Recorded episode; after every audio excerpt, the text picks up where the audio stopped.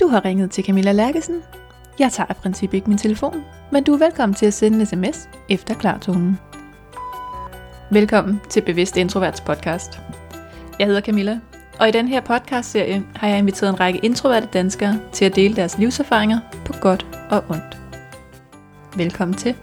Skru op for de stille stemmer.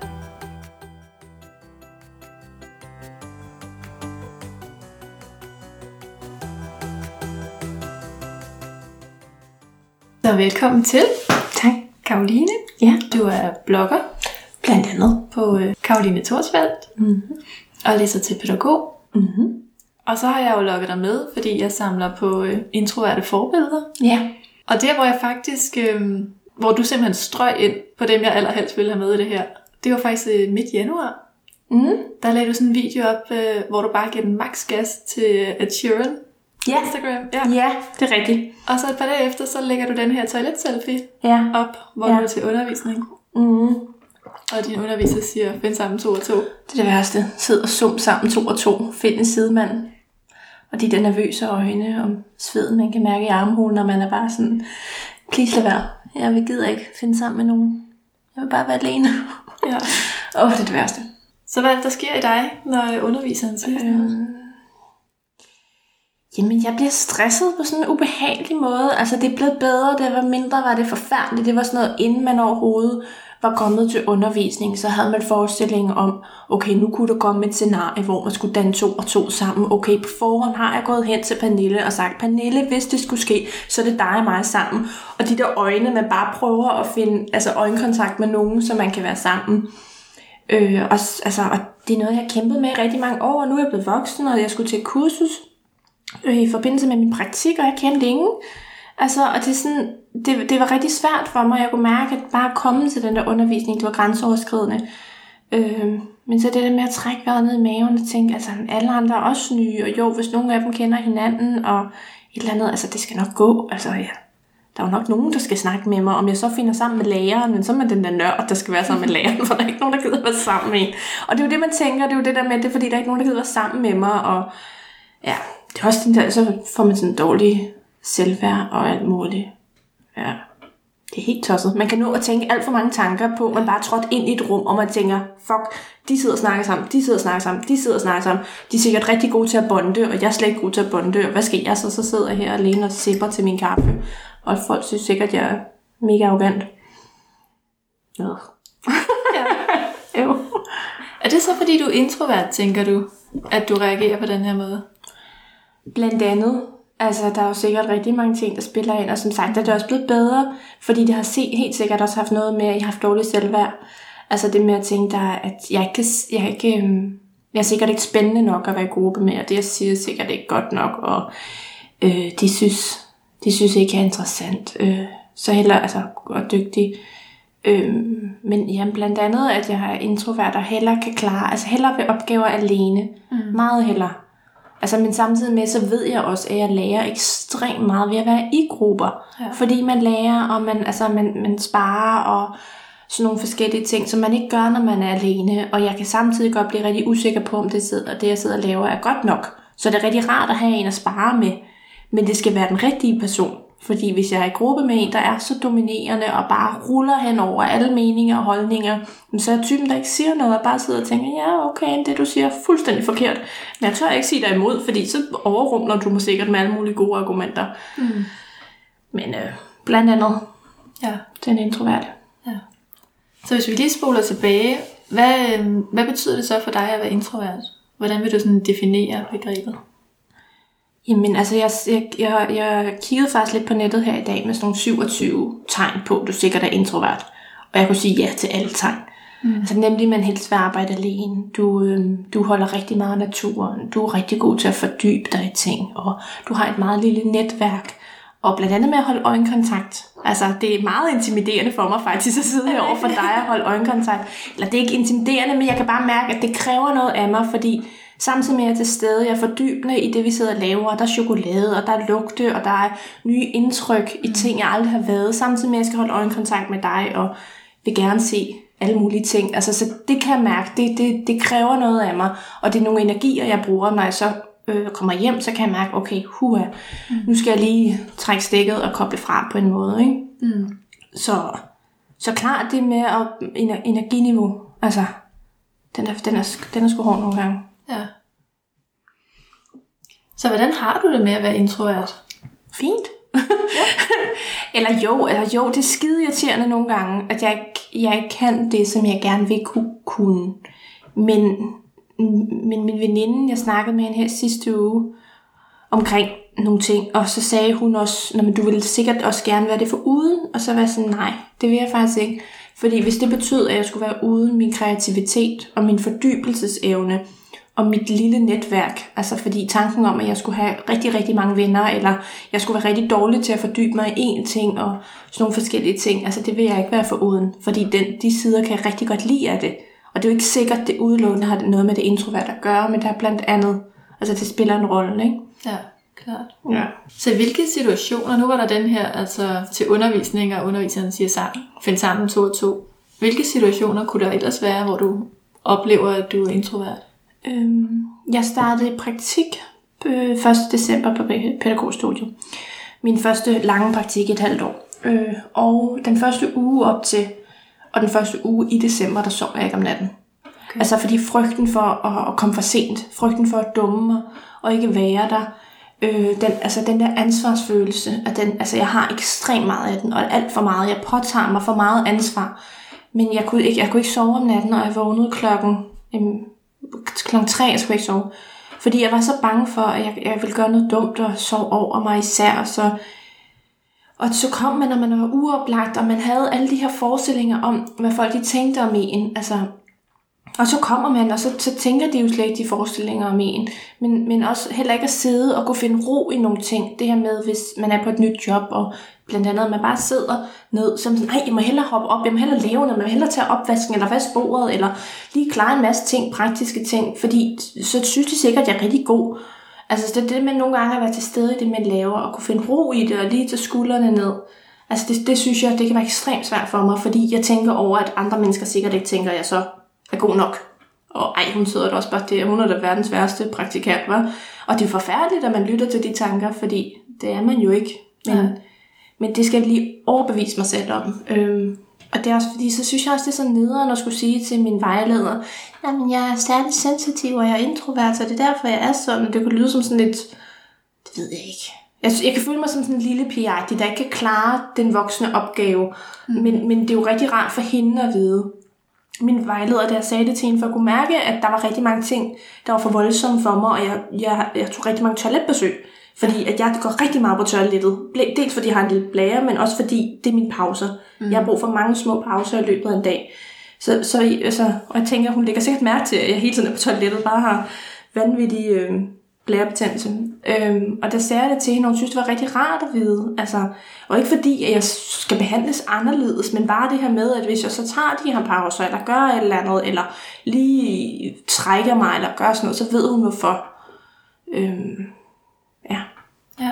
Nå, jeg synes, det lyder som en god strategi. Ja, yeah, det er det også blevet. Men til at starte med, så, så var det grænseoverskridende. Altså, jeg synes, det er grænseoverskridende at sige, jeg ved ikke hvorfor. Du er ikke, altså, du er ikke tabu. Men det er jo bare fordi, jeg sådan, gud fandme nej, det skal ikke hæmme mig i. Altså, jeg, det, jeg kan sagtens klare det. Mm. Det kan jeg ikke. Og den, skal, den anerkendelse er ikke altid, det er kommet til. Nej, så hvad er det, du siger, du ikke kan klare?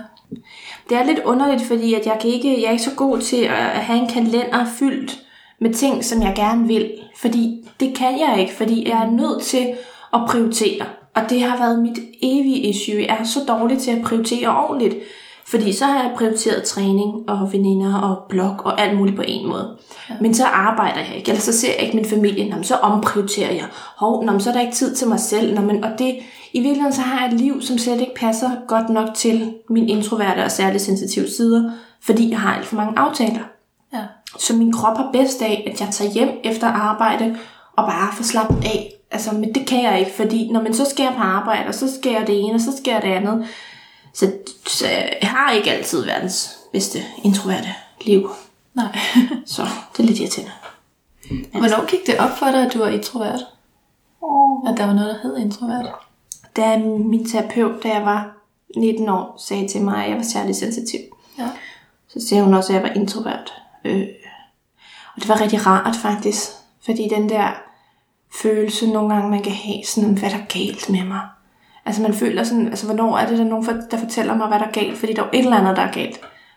Øh, og det er jo ikke fordi, man har brug for at få en diagnose på det, eller sådan noget, men nogle gange så er det bare rart. Det er rart at få, få, få, få navn på, hvad, hvad det er, man, altså, hvad for nogle følelser og tanker, man har inde i kroppen. Ja. Øh, så der, der sagde hun det til mig, og jeg tror kun, jeg har været til terapi hos hende en gang, og så sagde hun det.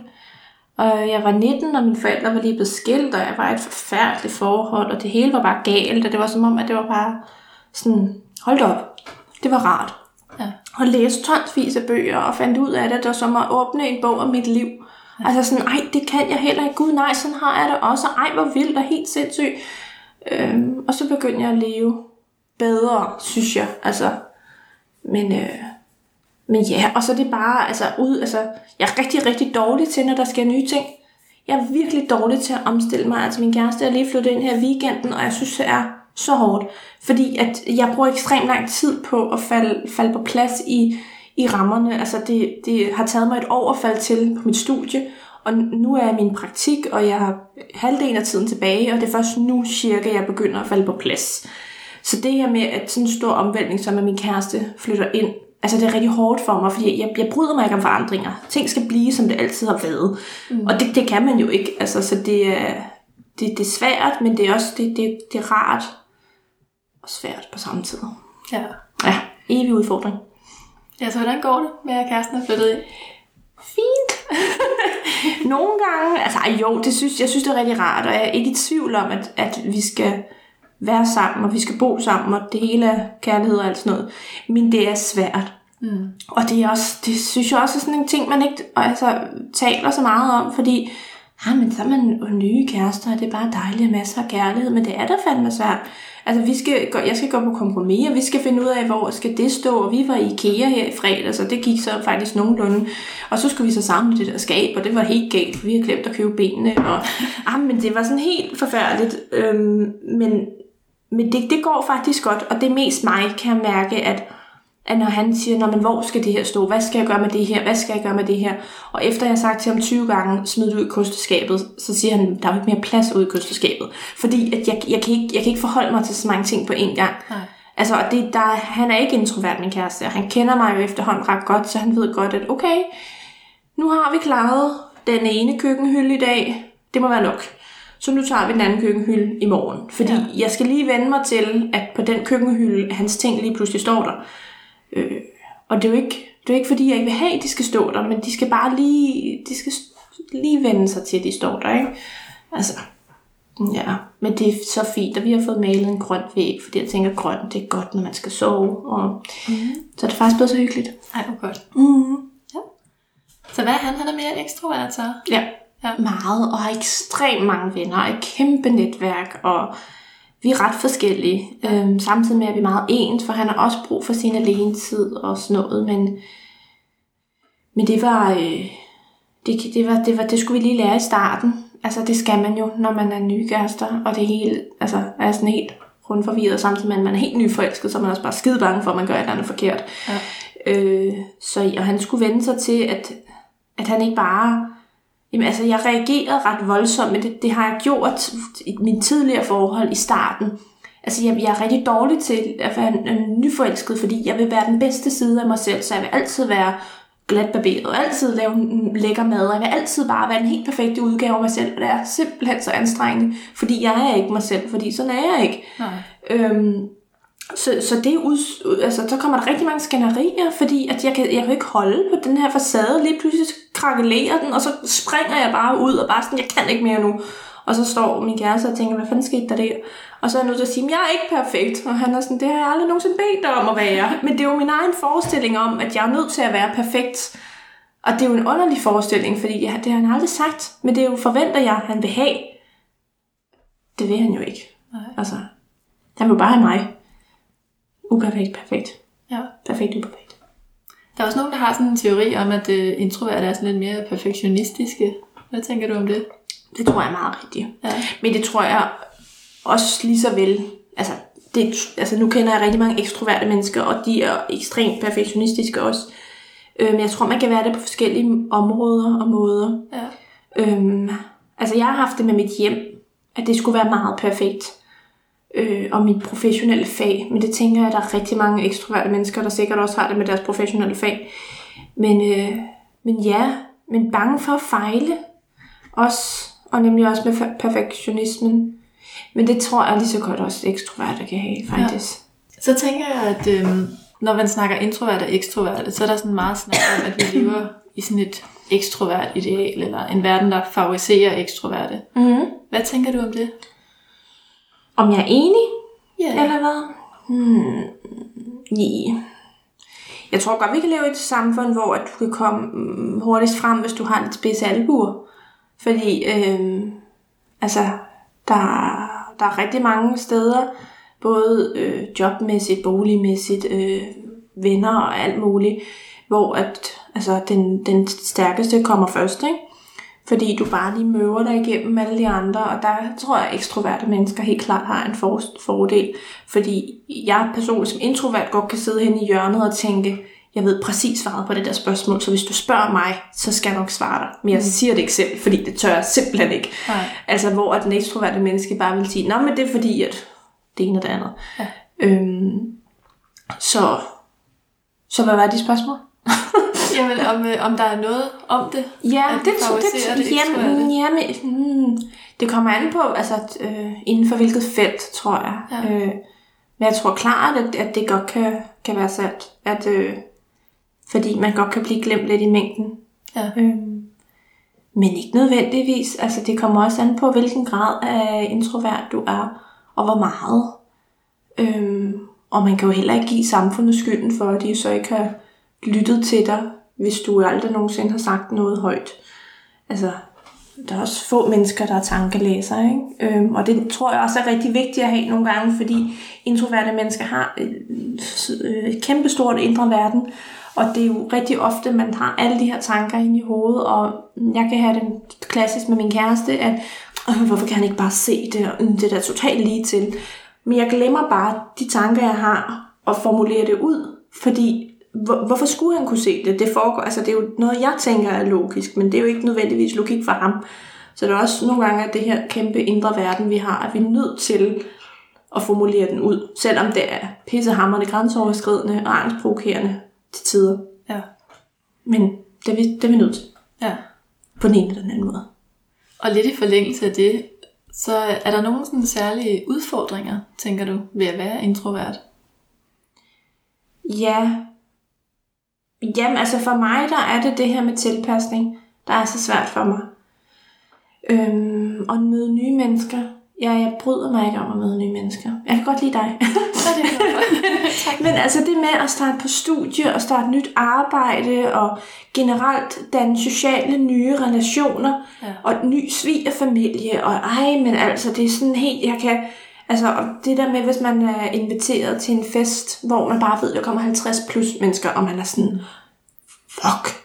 Altså min kæreste, han holder sin, han er blevet uddannet bachelor her for et par uger siden, og den, i starten af marts holder han en kæmpe fest. Øh, og det er sådan noget, til at starte med, at der er familie, om aftenen kommer der venner, og festlokaler og det hele, og jeg skal jo selvfølgelig være med under hele forløbet. Ja. Og det er jo 100 mennesker, der kommer til at løbe igennem den her dag. Og han er sådan, det bliver så hyggeligt, vi skal bare det ene og det andet. Jeg kan bare allerede mærke mine håndflader, de er bare helt svedige, og sådan, puha, jeg skal drikke meget energidrik og spise meget chokolade, fordi hvis jeg skal kunne holde min sociale altså, op så længe, det, det bliver hårdt for mig. Ja. Så hvordan takler du de her arrangementer, for eksempel?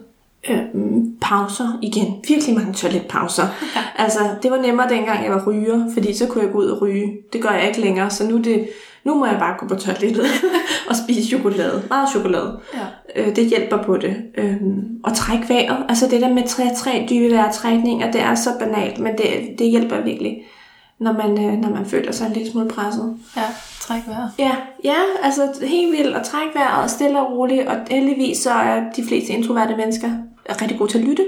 Mm. Så jeg er rigtig god til at stille, stille gode spørgsmål og fokus væk fra mig. Og nu kan du tale lidt. Og så sidder jeg bare og lytter, og i virkeligheden så zoner jeg måske lidt, lidt out, og bare lige får mig en lille pause, mens du bare sidder og snakker. Ja. Man må finde sine strategier, og ellers så ved jeg, at de, nogle af de mennesker, der kommer, de kender mig jo også. Jeg kender faktisk de fleste, der kommer. Der er få af dem, der kender mig jo helt ind til, men det gør min kæreste og mine forældre kommer, og min bedste veninde kommer. Og så lige trække dem lidt til side, og de sidde udenfor og drikke en øl og komme lidt ned, ikke? Ja. Ja. Det bliver skide sjovt. Men der kan jeg mærke det som sådan noget der. Det, det kan være en udfordring. Altså Ja. det, det synes jeg. Øhm, ja. Og aftaler. Altså det er sådan, jeg er meget, meget afhængig af min kalender. Og jeg er meget afhængig af en gammeldags kalender. Øhm, ikke telefonkalender, fordi der er et eller andet ved, telefonen er så... Den er altid ved ens hånd og sådan noget, så der er noget ved at have en gammeldags kalender, fordi jeg kan skrive mine aftaler ned, og så kan jeg lægge den væk. Min telefon ligger aldrig væk, derfor er, er mine aftaler, de flyver altid rundt i hovedet på mig, men når de er skrevet ned i min gammeldags kalender, så ligger de der. Altså, så den er totalt heldig for mig. Altså, jeg, ved, jeg ved ikke, hvad jeg vil gøre, hvis jeg tabte den, fordi at jeg har efterladt alt i den, så når jeg skriver ned, at jeg, jeg skal noget, så glemmer jeg det. Fordi så er der plads til noget andet.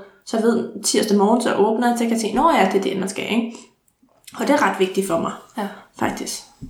Er der så øhm, en forskel? Nu sagde du, du var omkring 19, da du fandt ud af, at der var noget, der hed introvert. Mhm. Er der så en forskel på, hvordan du oplever de her situationer, før du fandt ud af, at der var noget, der hed introvert, og nu? Ja, altså jeg, øhm, jeg, da jeg var teenager, yngre, der havde jeg ekstremt mange venner. Altså, og mange, mange aftaler.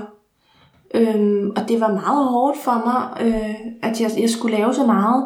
Og jeg skulle, jeg skulle være en person, og jeg kan huske, at jeg havde så svært ved at finde ud af, hvem jeg var, så jeg kopierede personligheder. Mm. Så hvis jeg mødte en, øh, jeg havde en veninde, der var meget dominerende, og jeg begyndte at snakke som hende, og så fik jeg en ny veninde, og hun var også, det var sjovt, jeg fandt de meget dominerende veninder, øh, og så begyndte jeg at snakke ligesom hende også. Og det var faktisk kun min bedste veninde, der lagde mærke til det, fordi hende har kendt, siden jeg var tre.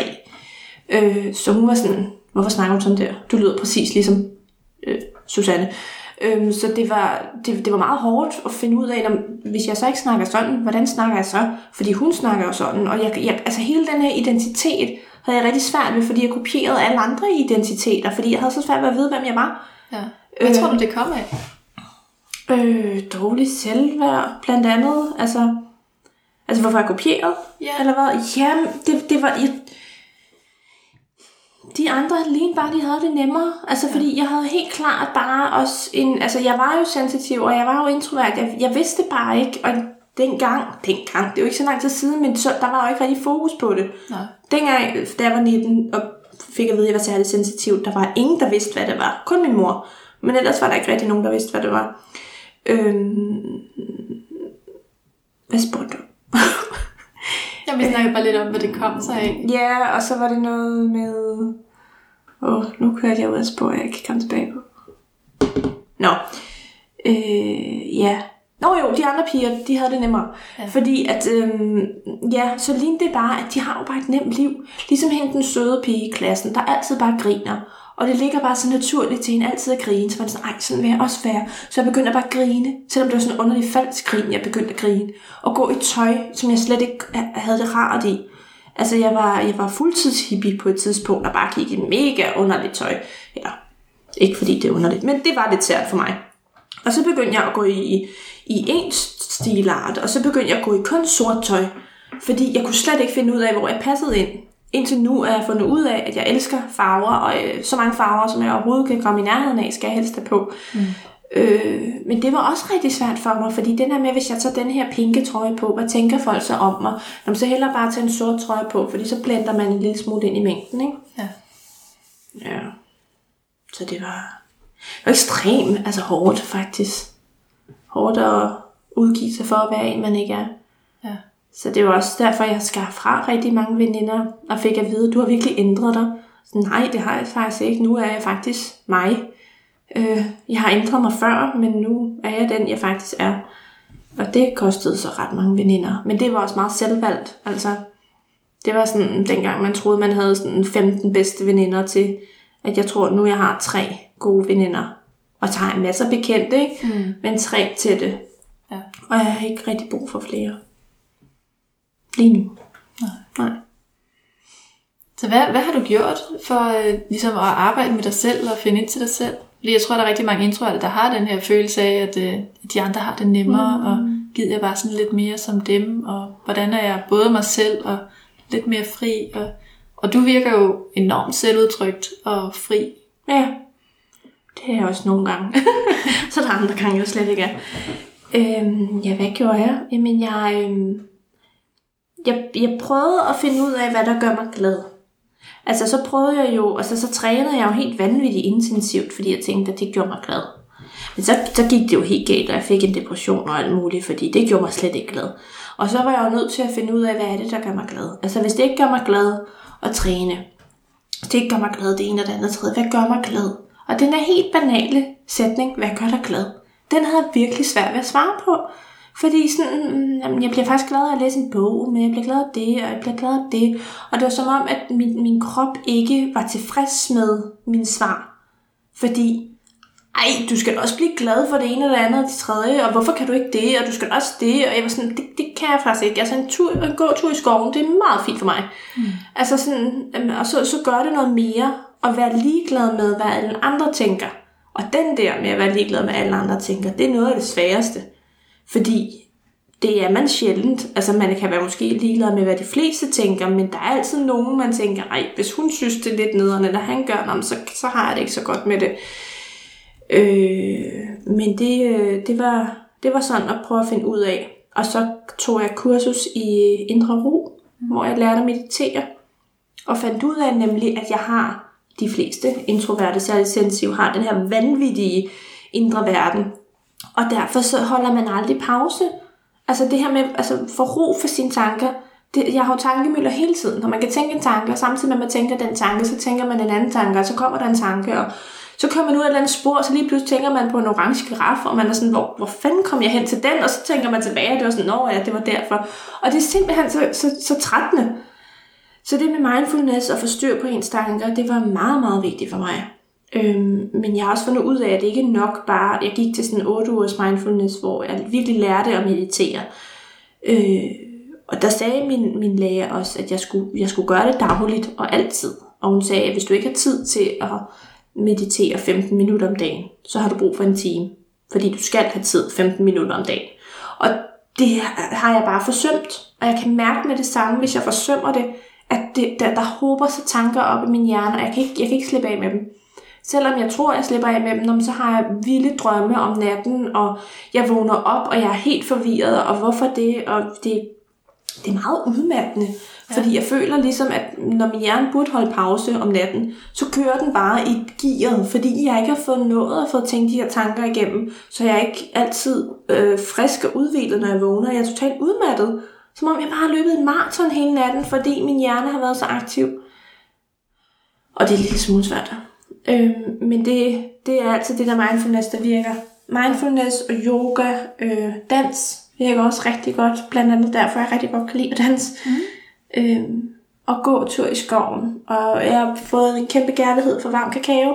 Så varm kakao er også rigtig godt. Altså fordi det giver en glæde i kroppen. Ja. Øh, så sådan nogle helt små ting. Altså de små glæder. Virkelig, fordi det, det er igen det gode, når man er introvert der skal mindre ting til, før man synes, det er fantastisk. Mm. Altså sne, regn, en vandpyt. Man kan blive sådan helt, oh, og en gik. Altså jeg kan blive så glad for den første gik, og Mika er så sådan, okay, og man er sådan, ej, hvor er den fin. Altså det, men der er virkelig små glæder, og det er mm. fantastisk. Igen en god ting ved at være introvert. Og det kan ekstrovert også have, men introvert. Mm. Øh, så ja. Jamen, mens vi er ved det, hvad, hvad ellers er der fantastisk ved at være introvert? Jamen, der er mange gode ting, synes jeg. Især med den der indre... Altså, jeg tror, at min indre verden er alt glad for. Ja. Øh, og min kreativitet. Altså, ekstremt kreativ. Og jeg er ikke altid god til at formidle den ud.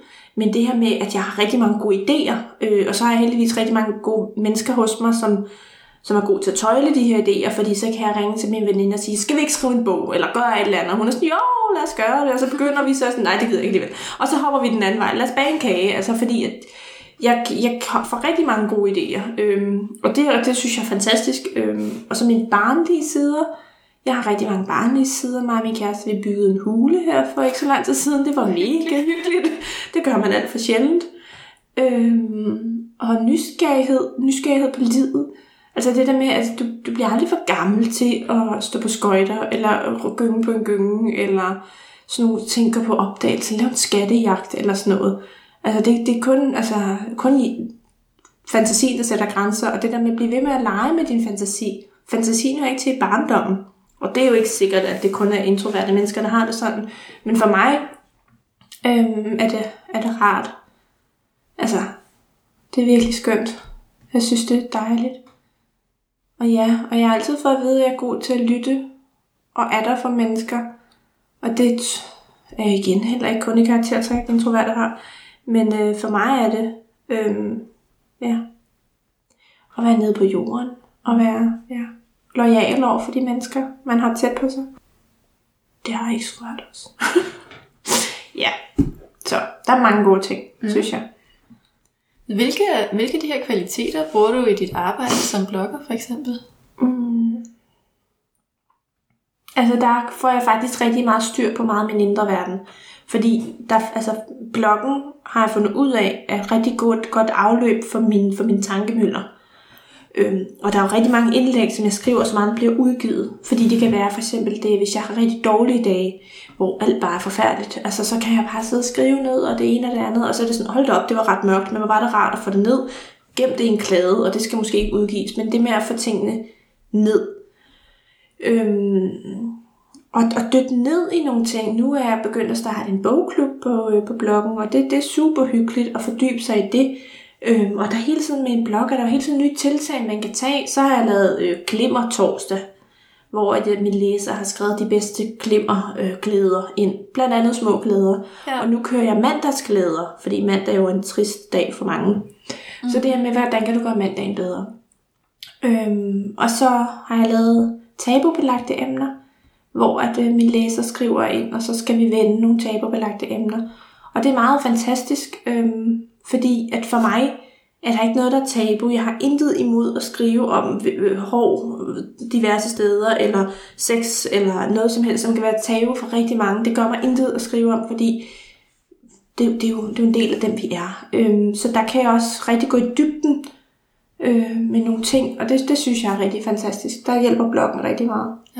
Så selvom den er tidskrævende, og til tider lidt, lidt for tidskrævende, så vil jeg altså, nu har jeg blogget i snart fem år, faktisk, så det er sådan, det er helt vildt. Jeg kan slet ikke forestille mig, hvis jeg ikke havde den. Nej. Ikke lige nu. Vil du ikke sige lidt mere om, øh, hvad, sådan, hvad er din mission med den? Den har været mange. Altså jeg startede jo som sådan en trænings- og sundhedsblog, hvor jeg delte træningstips og sunde, sunde, sunde opskrifter. Vi snakker uden kulhydrater nærmest fordi jeg var så sukkerforskrækket. Øhm, så blev den lidt mere meget undertøjsagtig, fordi altså gik jeg meget ind i kampen for, at øh, du skulle elske dig selv, som du var. Øhm, det hoppede jeg ikke fra lidt, men jeg slog bare værd med at være så meget i undertøj. Ikke fordi jeg har noget imod det, men fordi så fandt jeg ud af, at jeg behøver jo ikke stå i undertøj for at bevise min pointe. Det kan jeg bare skrive. Øhm, og nu er den meget, det har været meget længe, at meget øh, indre sundhed og sensitivitet, øh, kærlighed, tabubelagte emner, selvaccept. Og hvad der foregår, altså fordi øh, der, må også godt, der må også godt være skidt og dårlige dage, fordi det er der. Altså det er også okay, fordi det der med, at det er jo også tabu for nogen, at man har en dum dag, eller der er intet, der spiller, og man har bare lyst til at begrave sig under alle dyner. Altså, men ej, det kan man ikke sige højt, og det ene og det andet, og det kan man godt, og det er helt okay ikke at være okay altid. Og det skal vi have lov til at være, fordi vi lever fandme i en verden, hvor der bare er run på 24-7. Øhm, så det sætter jeg fokus på. Og det kan også være rigtig grænseoverskridende. Øhm, bruger rigtig meget min fortid, har fundet ud af, at der er meget fra min fortid, jeg kan trække ind i min nutid. Øh, jeg levede et dumt forhold med en ekskæreste, var udsat for psykisk vold, har fundet ud af, at det var psykisk vold nu, og kan bruge det på min blog til at hjælpe andre.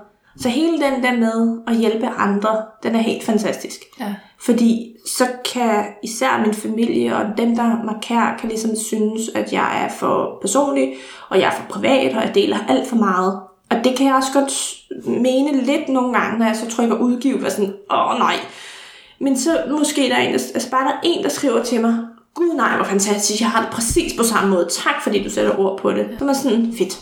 Dem så del Altså, fordi bare der er nogle mennesker, der kan få noget ud af det. Øhm, men det er også, fordi jeg har rigtig meget mig selv med i min indlæg. Altså, det er jo, jeg, jeg skriver sjældent om i situationstegn ingenting. Altså, jeg prøver virkelig at tage et emne op, større og mindre. Ja. Øhm, så jeg, jeg prøver virkelig på en eller anden måde at gøre en forskel. En lille bitte forskel hos nogen. Og det håber jeg gør. Det gør du helt sikkert. Ja, tak. så Og så lidt i forlængelse af det, har du nogle sådan gode erfaringer eller råd til både til introverte, men også særligt sensitive måske? hmm, Ilse Sand, Ja. fantastisk forfatter. Øh, og Susanne Møberg, er det ikke det, hun hedder? Susanne Møberg og Ilse Sand. Altså jeg tror, Ilse Sands bog, dig selv, har jeg læst plus 10 gange. Og jeg læser den altså næsten altså flere gange om året. Måske lige tager frem og læser kapitler af den, fordi det var den bog, jeg læste, da jeg blev øh, diagnostiseret, skulle jeg til at sige. Da fik jeg at vide, at jeg var særlig sensitiv. Der, der, der, der købte jeg den som den første.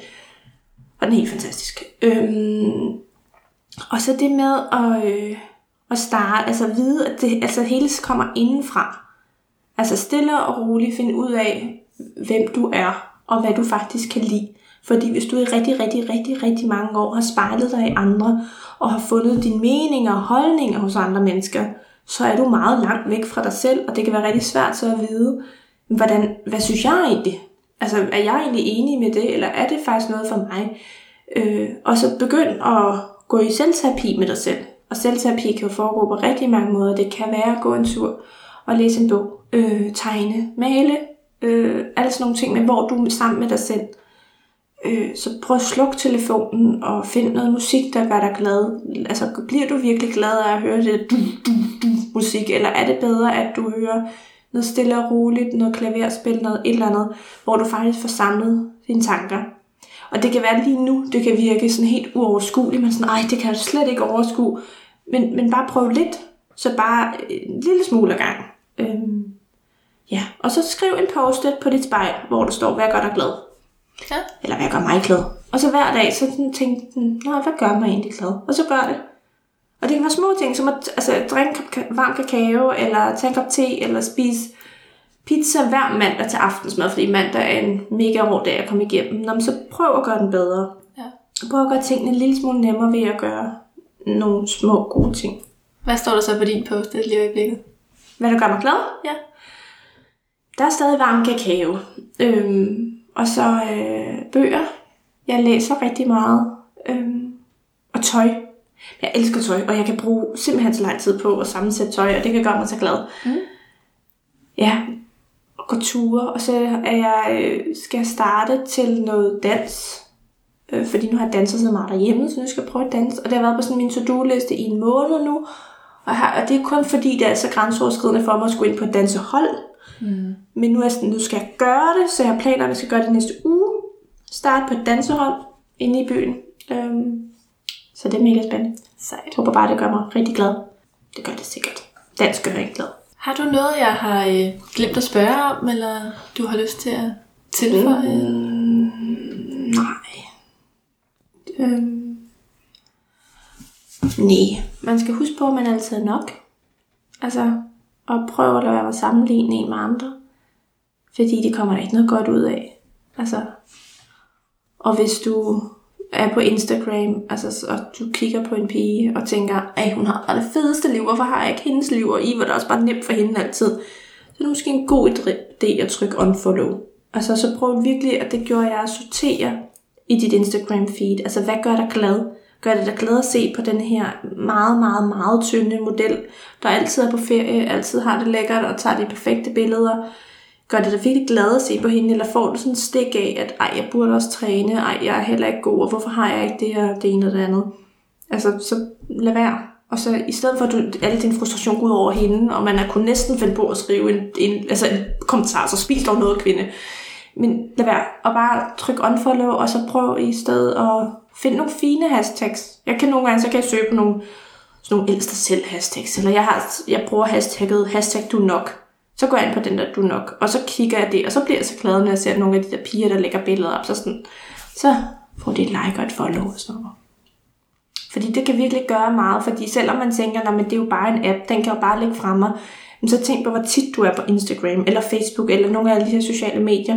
Altså hvor tit du åbner den og bare scroller igennem, og selvom det er bare hurtigt, så kommer det stadig ind. Og det lærer sig stadig din altså, hukommelse og påvirker dig i større eller mindre grad. Så det kunne også være et godt tip. Ja. Mm. Så sorter ud i Instagram. Ja, Gør det, der gør dig glad. ja, ja. Sorter ud dit liv. Sorter ud i dit liv. Ja. Eller fyld på, hvis det gør dig glad. Generelt gør, hvad det gør, det gør dig glad. Ja.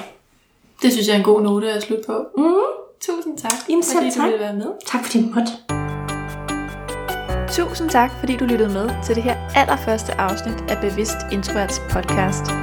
Du kan finde nogle af Karolines allerbedste råd til introverte inde på bevidstintrovert.dk. Der kan du også finde links til, hvor du kan følge Karoline Torsfeldt, hvis du trænger til at rydde lidt ud i dit Instagram feed.